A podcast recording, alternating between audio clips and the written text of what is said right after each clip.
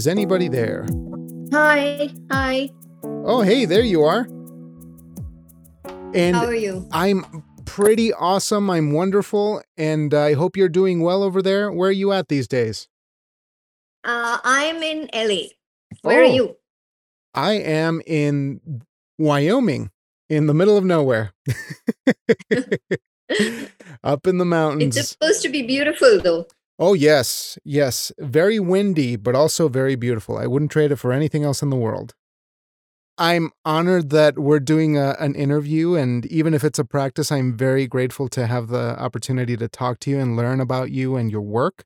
So, if it's okay with you, do you mind if we begin at the beginning? How did um, you begin getting involved with writing? And was that part of your childhood? Um, yes, it was actually. I mean, I, uh, you know, fooled around and uh, started writing a kids' novel, a very bad one, obviously, when I was 10 or something like that. And I remember in the uh, in the third grade, um, the teacher asked, "What do you want to be?" You know, she was asking everyone, "What do you want to be when you grow up?" And I very pompously said, "Author." So I think I had a sort of an idea that uh, that's what I wanted to do. And um, then there was this really fat, um, complete works of Keats and Shelley that we had at home. And Mhm. my mother read me Ode to a, uh, not Ode to, to a Skylark uh, by Shelley. Mm. And I sort of fell in love with poetry at that point and started trying to write poetry. So, poetry was a part of your life ever since the beginning. Then your parents introduced you to this work? Since I was probably 13 or so. Very bad poetry again, of course. Oh, but, but that's the yeah. fun part. I kind of romanticize that aspect of my life and, and childhood because I think it was such a beautiful moment of exploration where I felt I wanted to be an inventor and I wanted to share stories and I was always drawing and coming up with things. And I'm always curious. And I've started asking this question recently because it just kind of, you know, uh, tickles my imagination in a way. But what were your stories about? Like you said, you wrote this novel or you wanted to write this novel. What was that about? Oh, uh, well, at that time uh, in India, we used to read a lot of Enid Blyton. So um, it was uh, sort of uh, influenced by the famous five or the five find outers or one of those, you know, five kids solving a mystery. Oh, I see. So that's basically what it was about uh, when I was eight or 10 about, about these kids having adventures and solving a mystery and so on. Um, yeah, and then I switched to poetry in my teens, and I don't think I tried fiction after that for a long time. So you encountered poetry for the first time and you said, I don't need fiction for anything else. Poetry can serve what I want to say. Is that kind of what it felt like? I don't know if it was conscious, but I think, I mean, I was a fairly brooding um, teen from a bit of a dysfunctional background. So, um, well, a fairly dysfunctional background, actually. So, uh, I'm also neurodivergent, and that uh, was not diagnosed back then. Hmm. So, I think I had all this um, angst and nowhere to put it. And poetry sort of became the receptacle for a lot of that uh, questioning and searching. Yeah, and I think in my teens, I went into that mode so much of trying to cope probably with life and reality and uh, emotional stuff Mhm. that possibly the storytelling and fictionalizing aspect took a backseat and the sort of i think what poetry allows in terms of the spaces and the ambiguities that that appealed to me Mm. Yeah, I enjoy that. It's that beautiful act of being able to present something that can be seen in myriad ways, and you can give people so much of what they're looking to seek as well that is kind of enticing. But growing up, then, was your family supportive of your creative pursuits?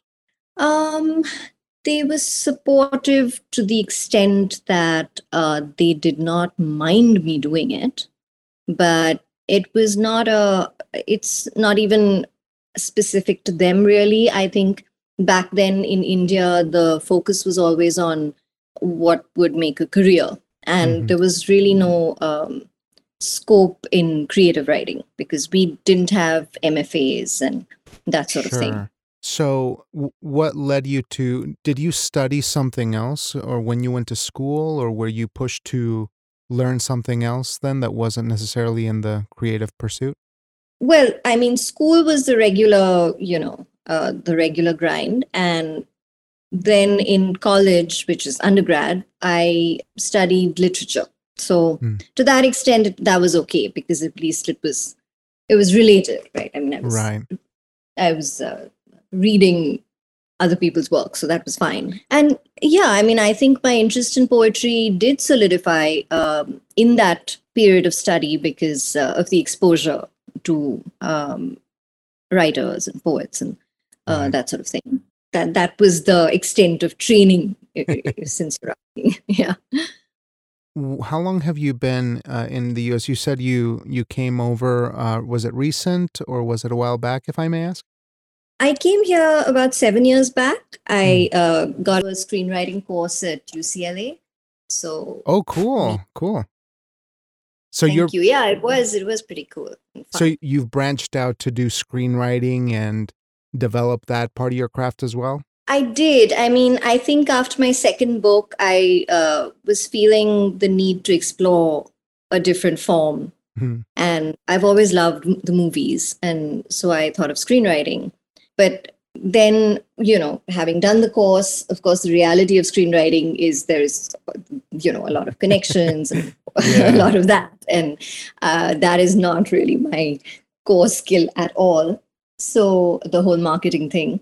So I, I think a lot of the stuff I learned though did help me to start uh, writing fiction or Mm. trying to write fiction. So you made your way back to fiction uh, eventually, or did it leave you? Did you feel like uh, I'm done with this, or or was it always by your side in some shape or form? I think uh, so. I started writing fiction again uh, in my 20s.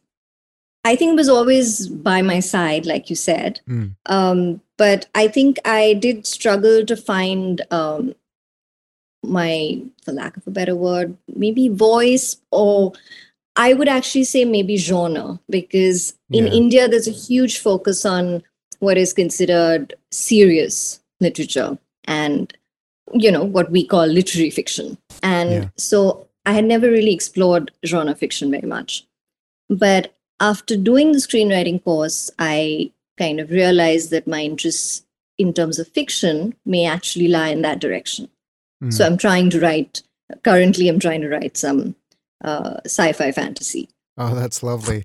And I'm curious how culturally, if you feel that there are some things that you really enjoy about your cultural sto- storytelling or the storytelling in your culture, or if you feel like it's something that you've sort of been there, done that, and you want to open up the the canvas a little bit more with a different kind of storytelling. Do you ever feel that way?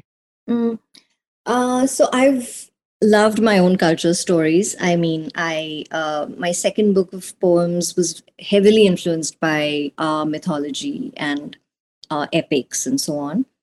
But yeah, after that, I think I've, uh, in terms of the fiction I'm writing now, I would say it's uh, influenced by possibly you know a bunch of different things and um, that I've picked up over the years and isn't only influenced by my own culture.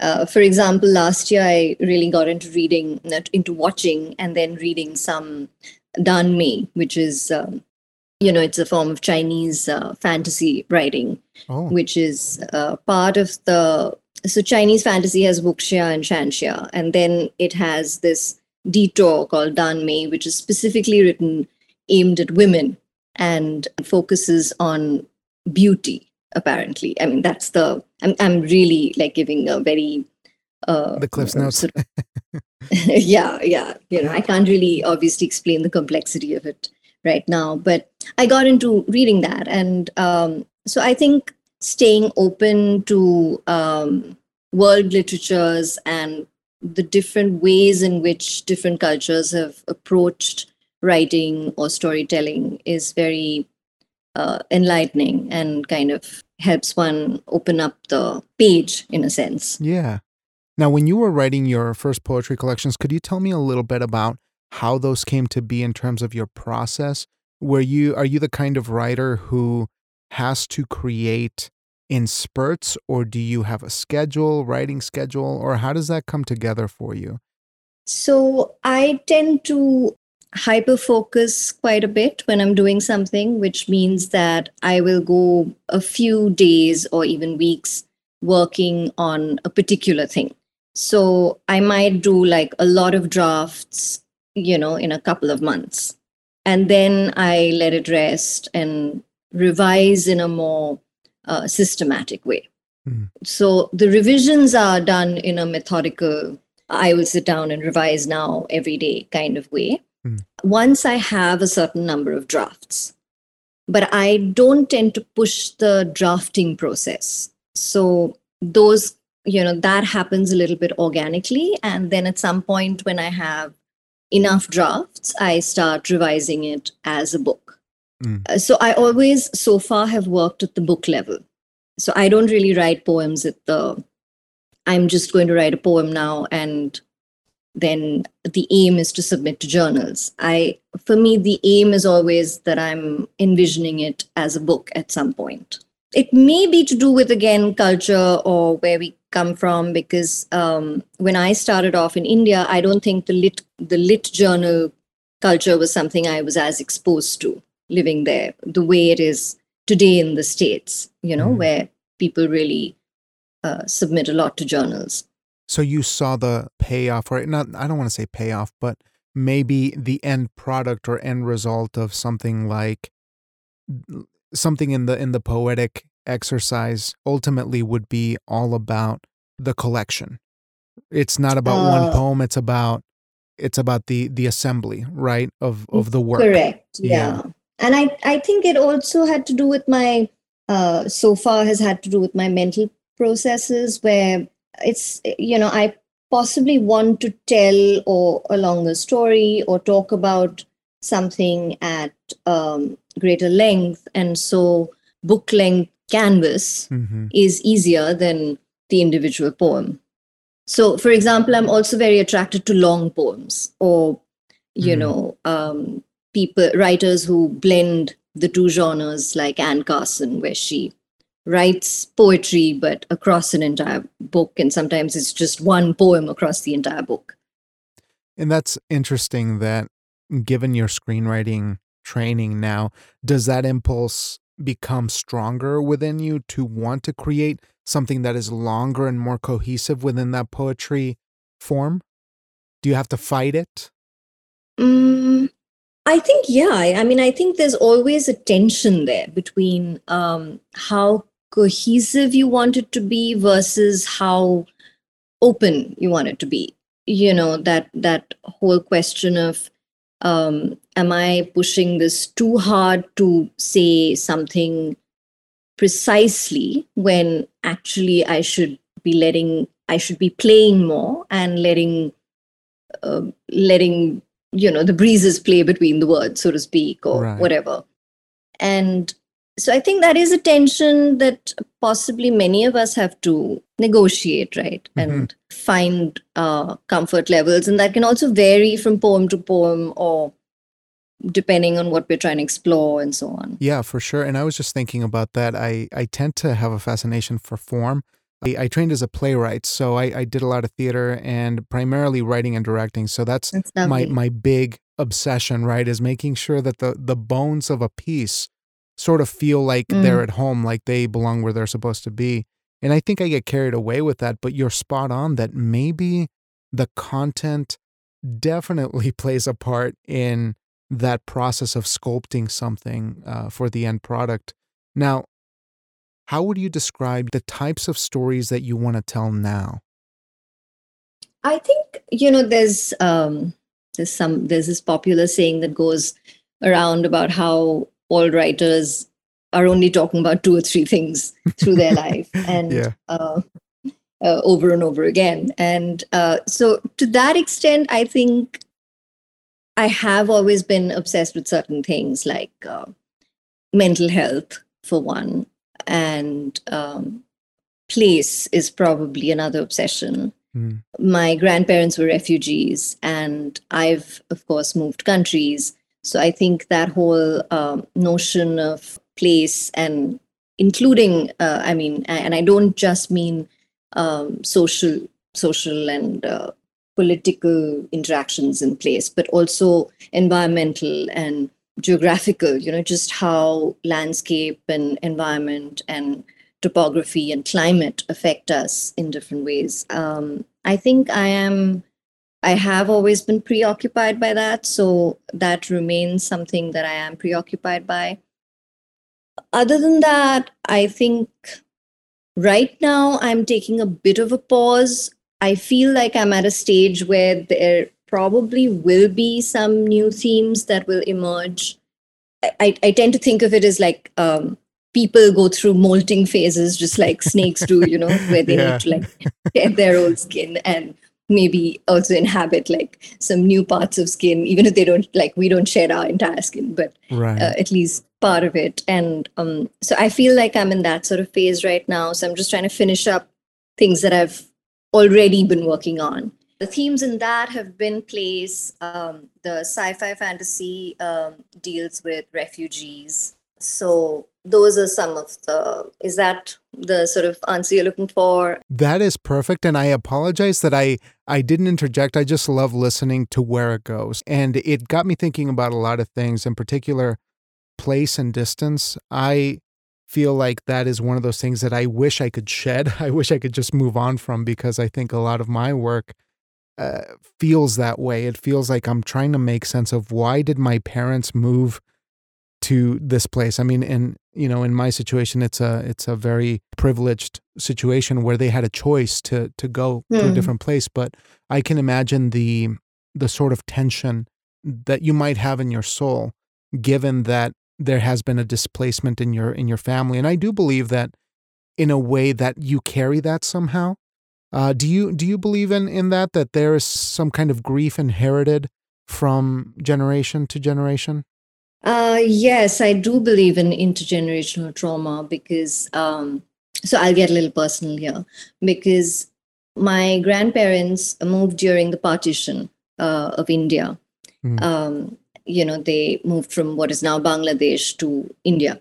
And I think it affected them psychologically in many ways. So my grandmother was actually unable to really be there for my dad at all mm. as he was growing up and to the extent that she kind of let her mother bring him up. Oh, wow.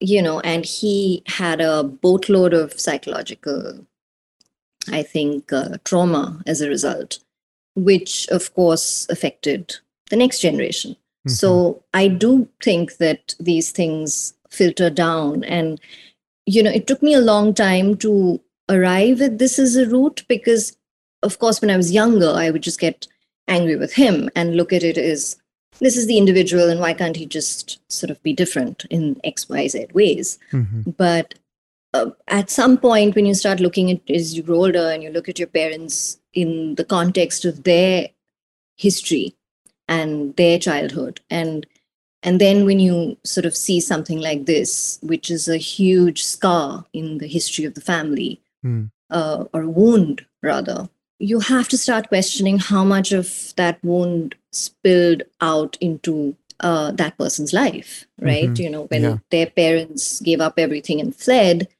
he as a boy must have uh, grown up seeing effects of that and so on and so forth. And so I think, yeah, I, I do believe that uh, people who live through certain things, um, migration or certainly forced migration, mm-hmm. the, the intergenerational trauma does carry a certain weight. Yeah. So when you're writing, and I imagine that this has been a part of some of your projects, do you feel that you've addressed this or, or spoken about this in your writing in an abstract way, or does it come addressing the people in your life directly? Um, do you feel that there's a spectrum there of I'm going to talk about this in a bigger picture thematically or mm. I have to talk about it as if I'm talking to a family member? I think I've done both now with the third book that's uh, going to be out uh, in a couple of months. Mm. Um, in the third book, I have, I think, um, dealt with the sort of historical linkage a little more, not in a lot of poems, but in a in maybe a few poems.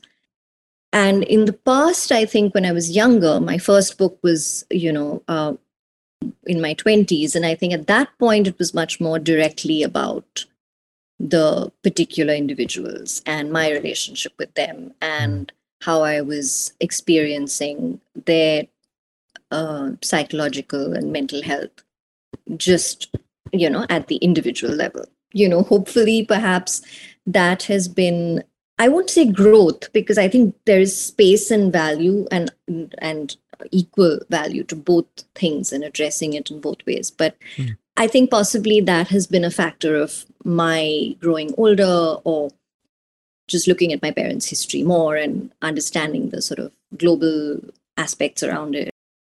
Sure sure. They i noticed in your bio that you had done journalism uh, journalistic articles in the guardian in the uk and many indian publications can you tell me how mm-hmm. that part of your writing started or how you got into that? Uh, so that was always meant to be, or that was always the career I was sort of, you know, as I said, uh, creative writing was not considered a career prospect. So mm. uh, I think I settled on journalism as my career prospect pretty early. So I started uh, working at newspapers right out of college. Oh. And I interned at a newspaper when I was 18, and then I started working at 21.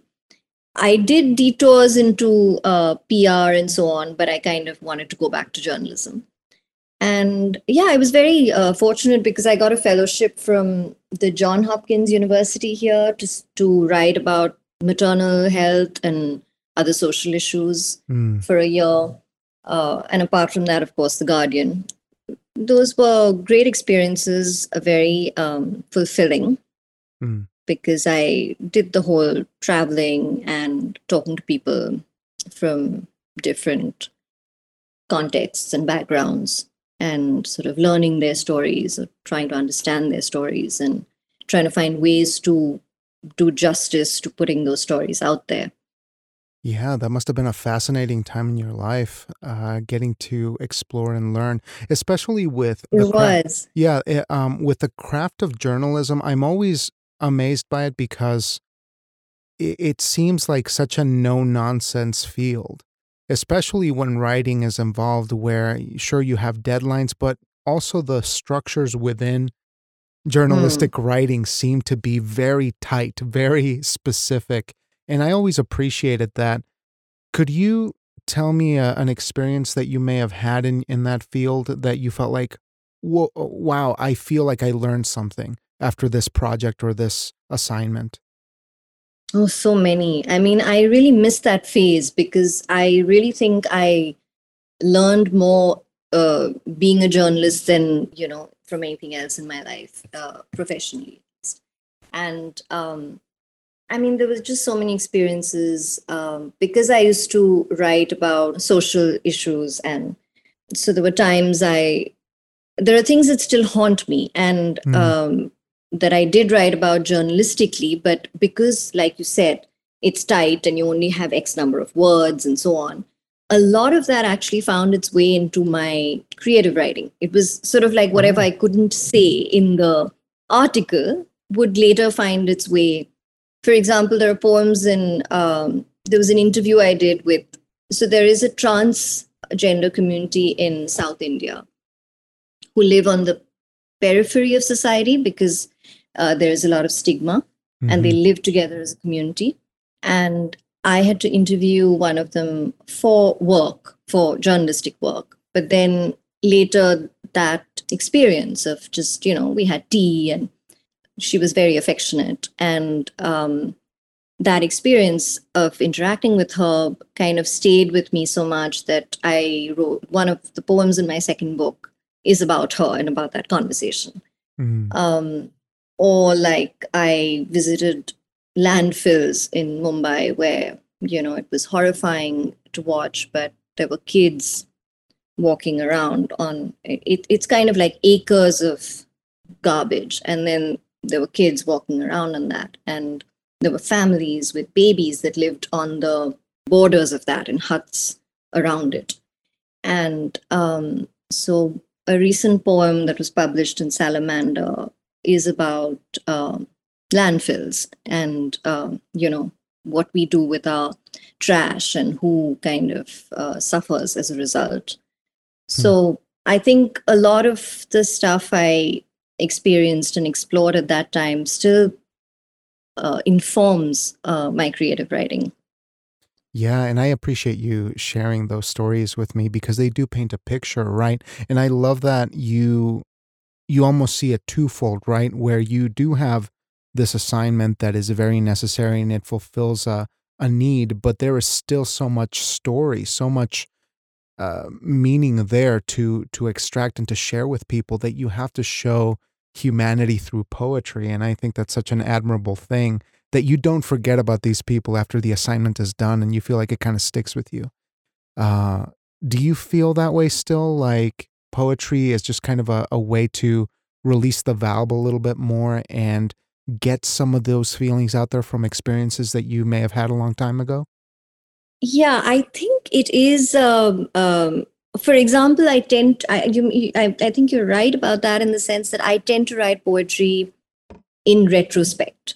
For, uh, in, but what I mean by that is I rarely sit down and write about something that is happening today. Mm.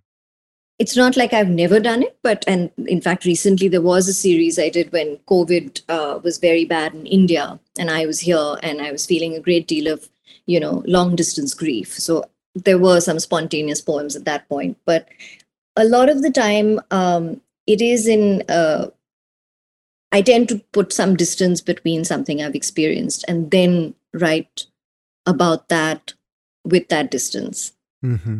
so to that extent um, it's a little bit like sometimes when i'm going through something um, bad for example i will even tell myself that you know to console myself i'm sure this is slightly bizarre but i'll be like you know don't worry I'm sure in a year or so you'll get a poem out of this kind of thing. oh yeah, that's that's a um, pretty familiar story for all of us, I think, where we have those, and that kind of ties into what I was going to ask you in regards to those moments where you feel like you can't get any writing done, or not necessarily writer's block, but you, maybe something's going on in your life where you you feel like you just can't get to the desk or get to the computer to write something, anything.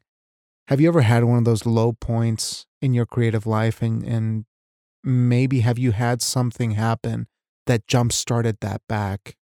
I have not actually experienced that very often. Um, mm. I have had phases where I've written things that I'm not happy with.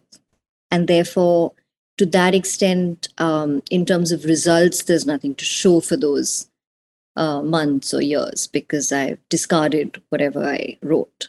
Uh-huh. Or like I spent two years writing screenplays and that's just on my computer and that's it. Mm-hmm. Um, but I think it's because I draft in that hyper focused way. What happens is I always have a queue of drafts to work on. So um, I don't actually have that urge to not go to the computer because um, at any given point there is something i can revise. Uh. and i you know i enjoy revising. So that has not been a problem as such. My larger problem to balance that out is i have um, the typical adhd problem uh, of the joke is 75% that i get to almost finishing something and then i either stop because i doubt it or because mm I am moving on. I'm too interested in something new I want to write. Mm. So that is the challenge for me to tie myself down to one project and actually finish it. Right. Have you recognized anything, any processes or systems that make that a little bit easier?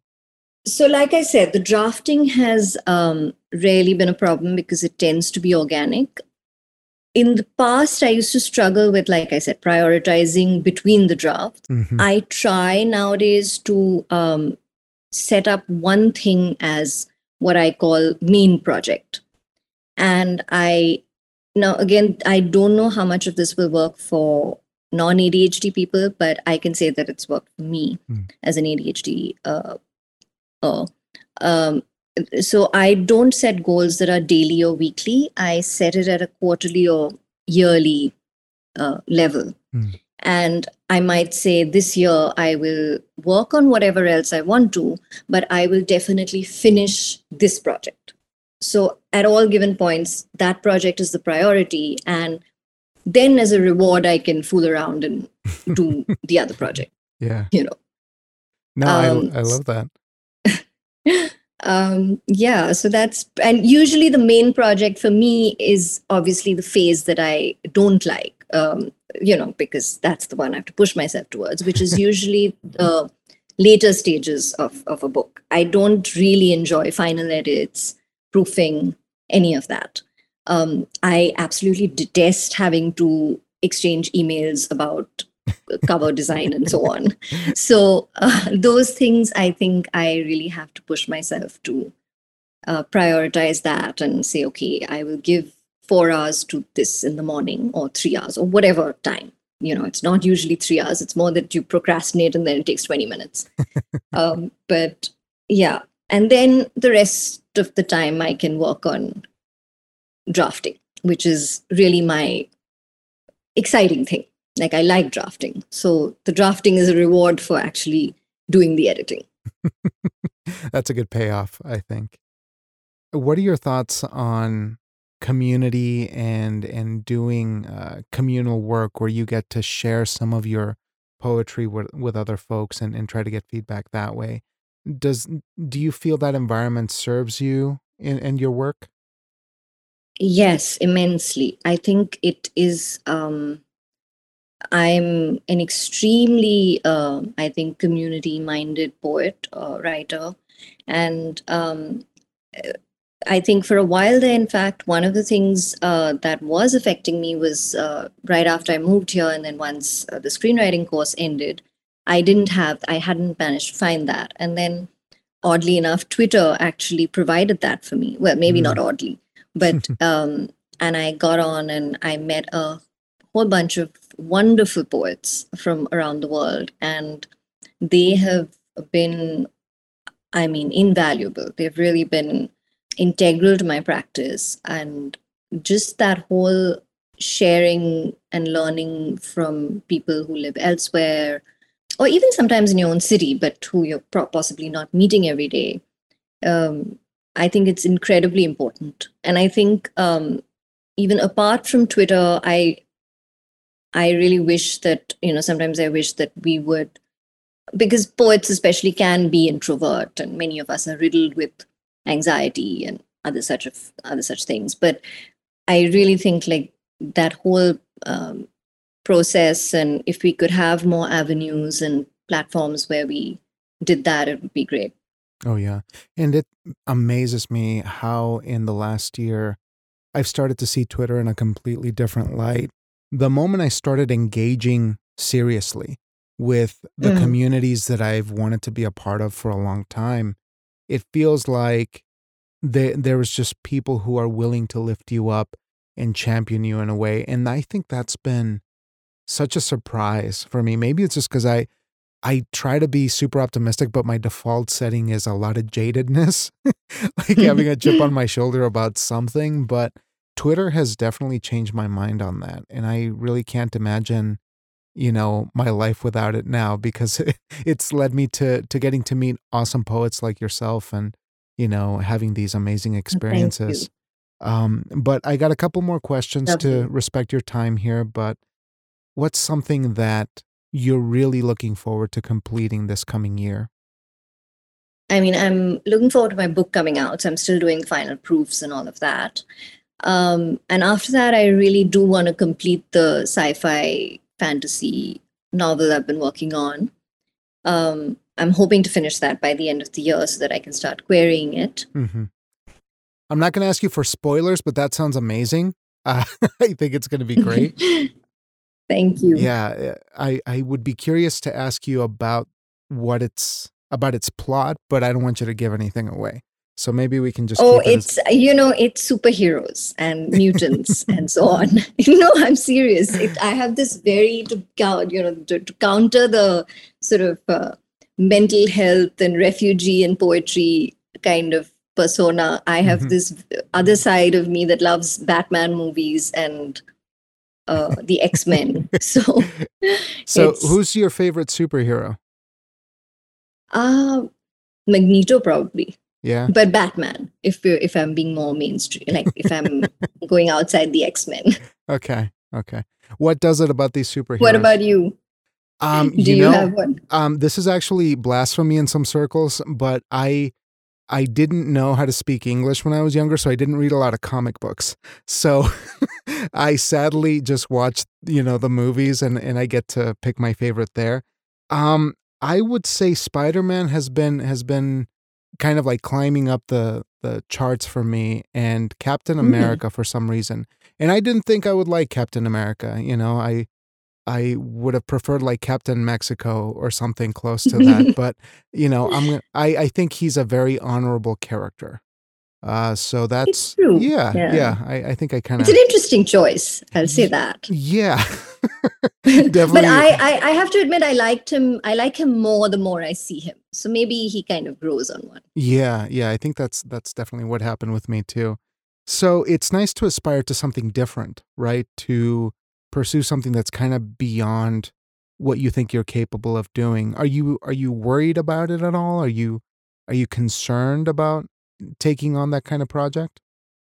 I am concerned about finding a publisher Mm. because uh, I think people of color do find uh, do have trouble finding publishers uh, to some extent, Mm. and uh, I mean, particularly, I think when you've migrated more recently, uh, your writing is uh, has very mixed influences. hmm So my book is possibly sort of, um, you know, I am concerned that it would be too, um, let's say, uh, for lack of a better way of putting it, Indian in its flavor Huh. for a lot of American publishers.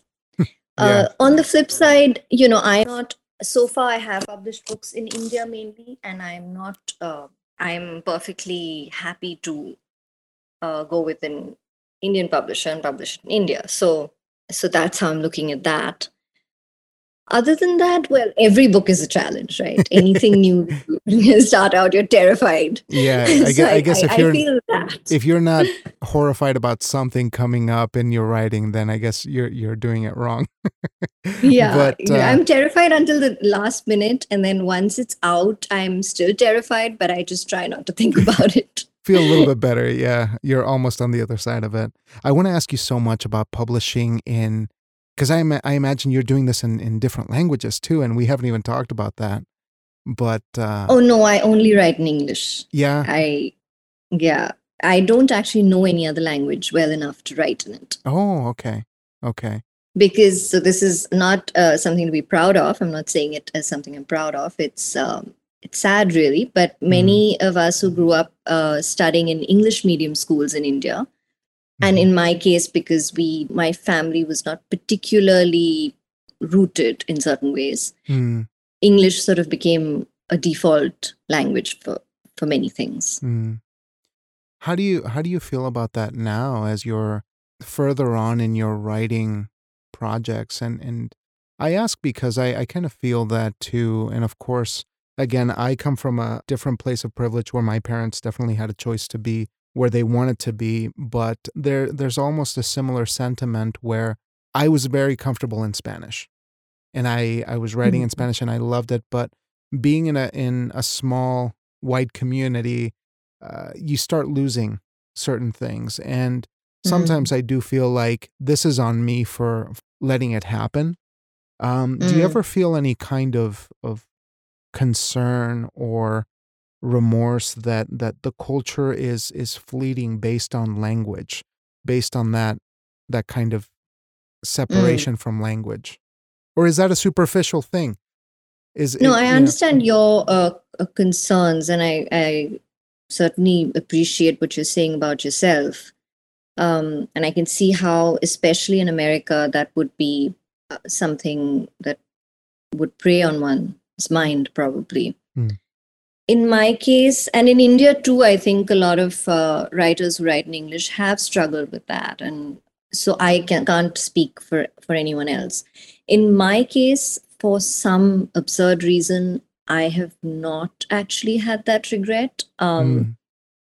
I think because I, well, I love English as a language, and I was never very good at Bengali when I tried to Mm. learn it or speak uh, or to read it or whatever. And at some point, I think I accepted that it was not only about not living in West Bengal, but it was possibly also my own interest levels and so on that Yeah. i'm probably a you know uh, i'm probably monogamous when it comes to language and english is just the one i chose Well, I think you're talking about this in a very beautiful way, in that a lot of this is often self-imposed.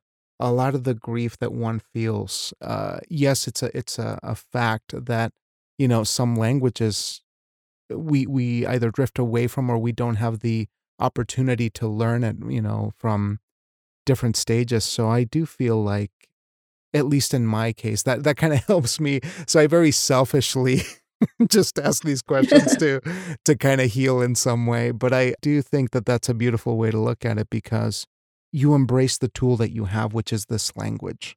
yeah one can only do the best one can right with Yeah, one's with all one's limitations Yeah, and I think that's that's going to teach me a thing or two about appreciating what I have and I you know, I always have a choice at the end of the day, right? There's always Google, there's always, you know, these tools that can help me develop my language and, you know, continue onward. But you're right. I think once we embrace what we have, it becomes just this wonderful tool to fully express ourselves.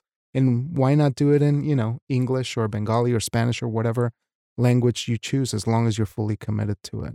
Right. I think the one thing I tried to do was um, stay very open and um, try to uh, read about or read in translation the literature from my native language. Mm, So, to that extent, that um, did two things. One is I didn't feel completely bereft of the influences, and I sort of got into thinking about how much is different, but how much is also universal, and how one can sort of uh, negotiate those spaces between um, this is how it's said in Bengali, but could I use a you know could I use an English line to to express something similar and as an experiment how would that turn out? Yeah. you know or if there is a phrase that's popular in hindi and then i try to kind of translate it into english in my head um, how would that turn out? So sometimes i've you know uh, done that in poems. And and i think the other thing it did was it reassured me that um, the literature and culture of my land is flourishing and well and thriving so you know it's not um, let me say it's not something i need to worry about to that extent Right, right. You are carving your own path and and doing your own thing and there's enough room for all of these things to flourish. So right lastly, two questions for you, okay? Uh very selfishly once again I have to ask you what are some things outside of comic books or or the things that we've already mentioned that are inspiring you right now? Some contemporary things that you're seeing or reading or listening to that are helping you along in your creative development? Some fun stuff. Mm, fun stuff not you don't want the poetry you you want me to talk about the other stuff Anything and everything. I'm I'm just opening it up a little bit. so the odd thing about my me is that i actually spend most of my time in terms of reading i read mostly poetry and nonfiction i have read comic books and genre fiction of course but it doesn't take up um, the majority of my space in a day which is Mhm. still poetry even if i'm going to write fiction in terms of watching i watch pretty much everything but i've um i'm attracted to sci-fi movies uh, to horror What's a good horror movie that came out recently?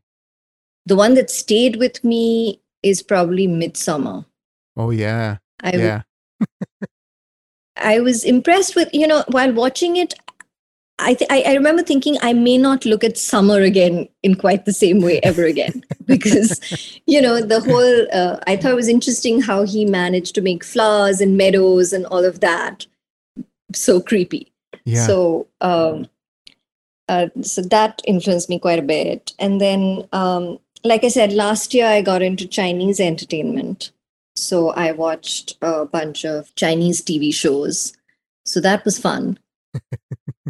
that was a lot of fun because it's a very different style and it's yeah. sprawling and operatic and you know it's and you have to have a lot of patience because it takes time to warm up and there are lots of characters and you have to like keep track of all of them and but it's a fun kind of yeah interesting experience Oh, that sounds just up my alley. So, any recommendations, feel free to send them my way on Twitter. I'll keep an eye out for those if you're, uh, yeah. But lastly, I want to ask you about your poetry and what it's done for you over the course of your life. What has poetry done for your quality of life? Hmm. You know, I think it's such a integral part of me that I can't, I don't even know how to um, sort of look at it as something that, that, that is a separate thing that, and measure it in, in those terms because for so long I have read, and I'll say read mostly, but of course also written, uh, poetry as a way to understand or sift through or even sometimes uh, feel my own emotions and moods. I also think that one of the things with an ADHD brain is that you possibly respond really well to juxtaposition. And the thing that poetry does, of a lot of poetry does, of uh, going from one image to another very quickly and sort of collapsing entirely different worlds sometimes in the space of three lines is something that that is hugely beneficial to my brain. I, I don't know how else to put it. Like my brain needs that to feel um, awake and stimulated a lot of the time. So it's been um, so i literally possibly would find it difficult to get through a day if i was not able to read poetry because it is one of those things that that my brain can understand better than it um, understands reality. Reality being more linear and one thing takes a long time and then another thing happens that takes a long time etc does am i making any sense? Does that that makes perfect sense and i i do appreciate that sentiment I feel like I, I got a good show, but I think we just scratched the surface because you're just such a complex person that I, I feel like uh, we just scratched the surface with a lot of things. But I'm so thankful for your time. I always walk away feeling super inspired. Like, I, I feel like selfishly, like this podcast is just lifting me out of like really difficult times sometimes. But um, I I really do want to thank you for your time though, and for your insights, your perspective, and all of this awesome work that you've done, not just in journalism, but your your wonderful poetry. And I really look forward to getting to talk to you maybe sometime down the road so we can pick up where we left off because it's been a blast. Thank you so much. You've been so wonderful, and I really enjoyed your questions. All right, awesome. Well, I hope you have a great evening. I guess I'm not sure what time it is over there, but I hope you have a great evening and uh, hope to talk to you soon. Yeah, thank you so much. Have a great evening. You, you too. too. Bye. Okay, bye.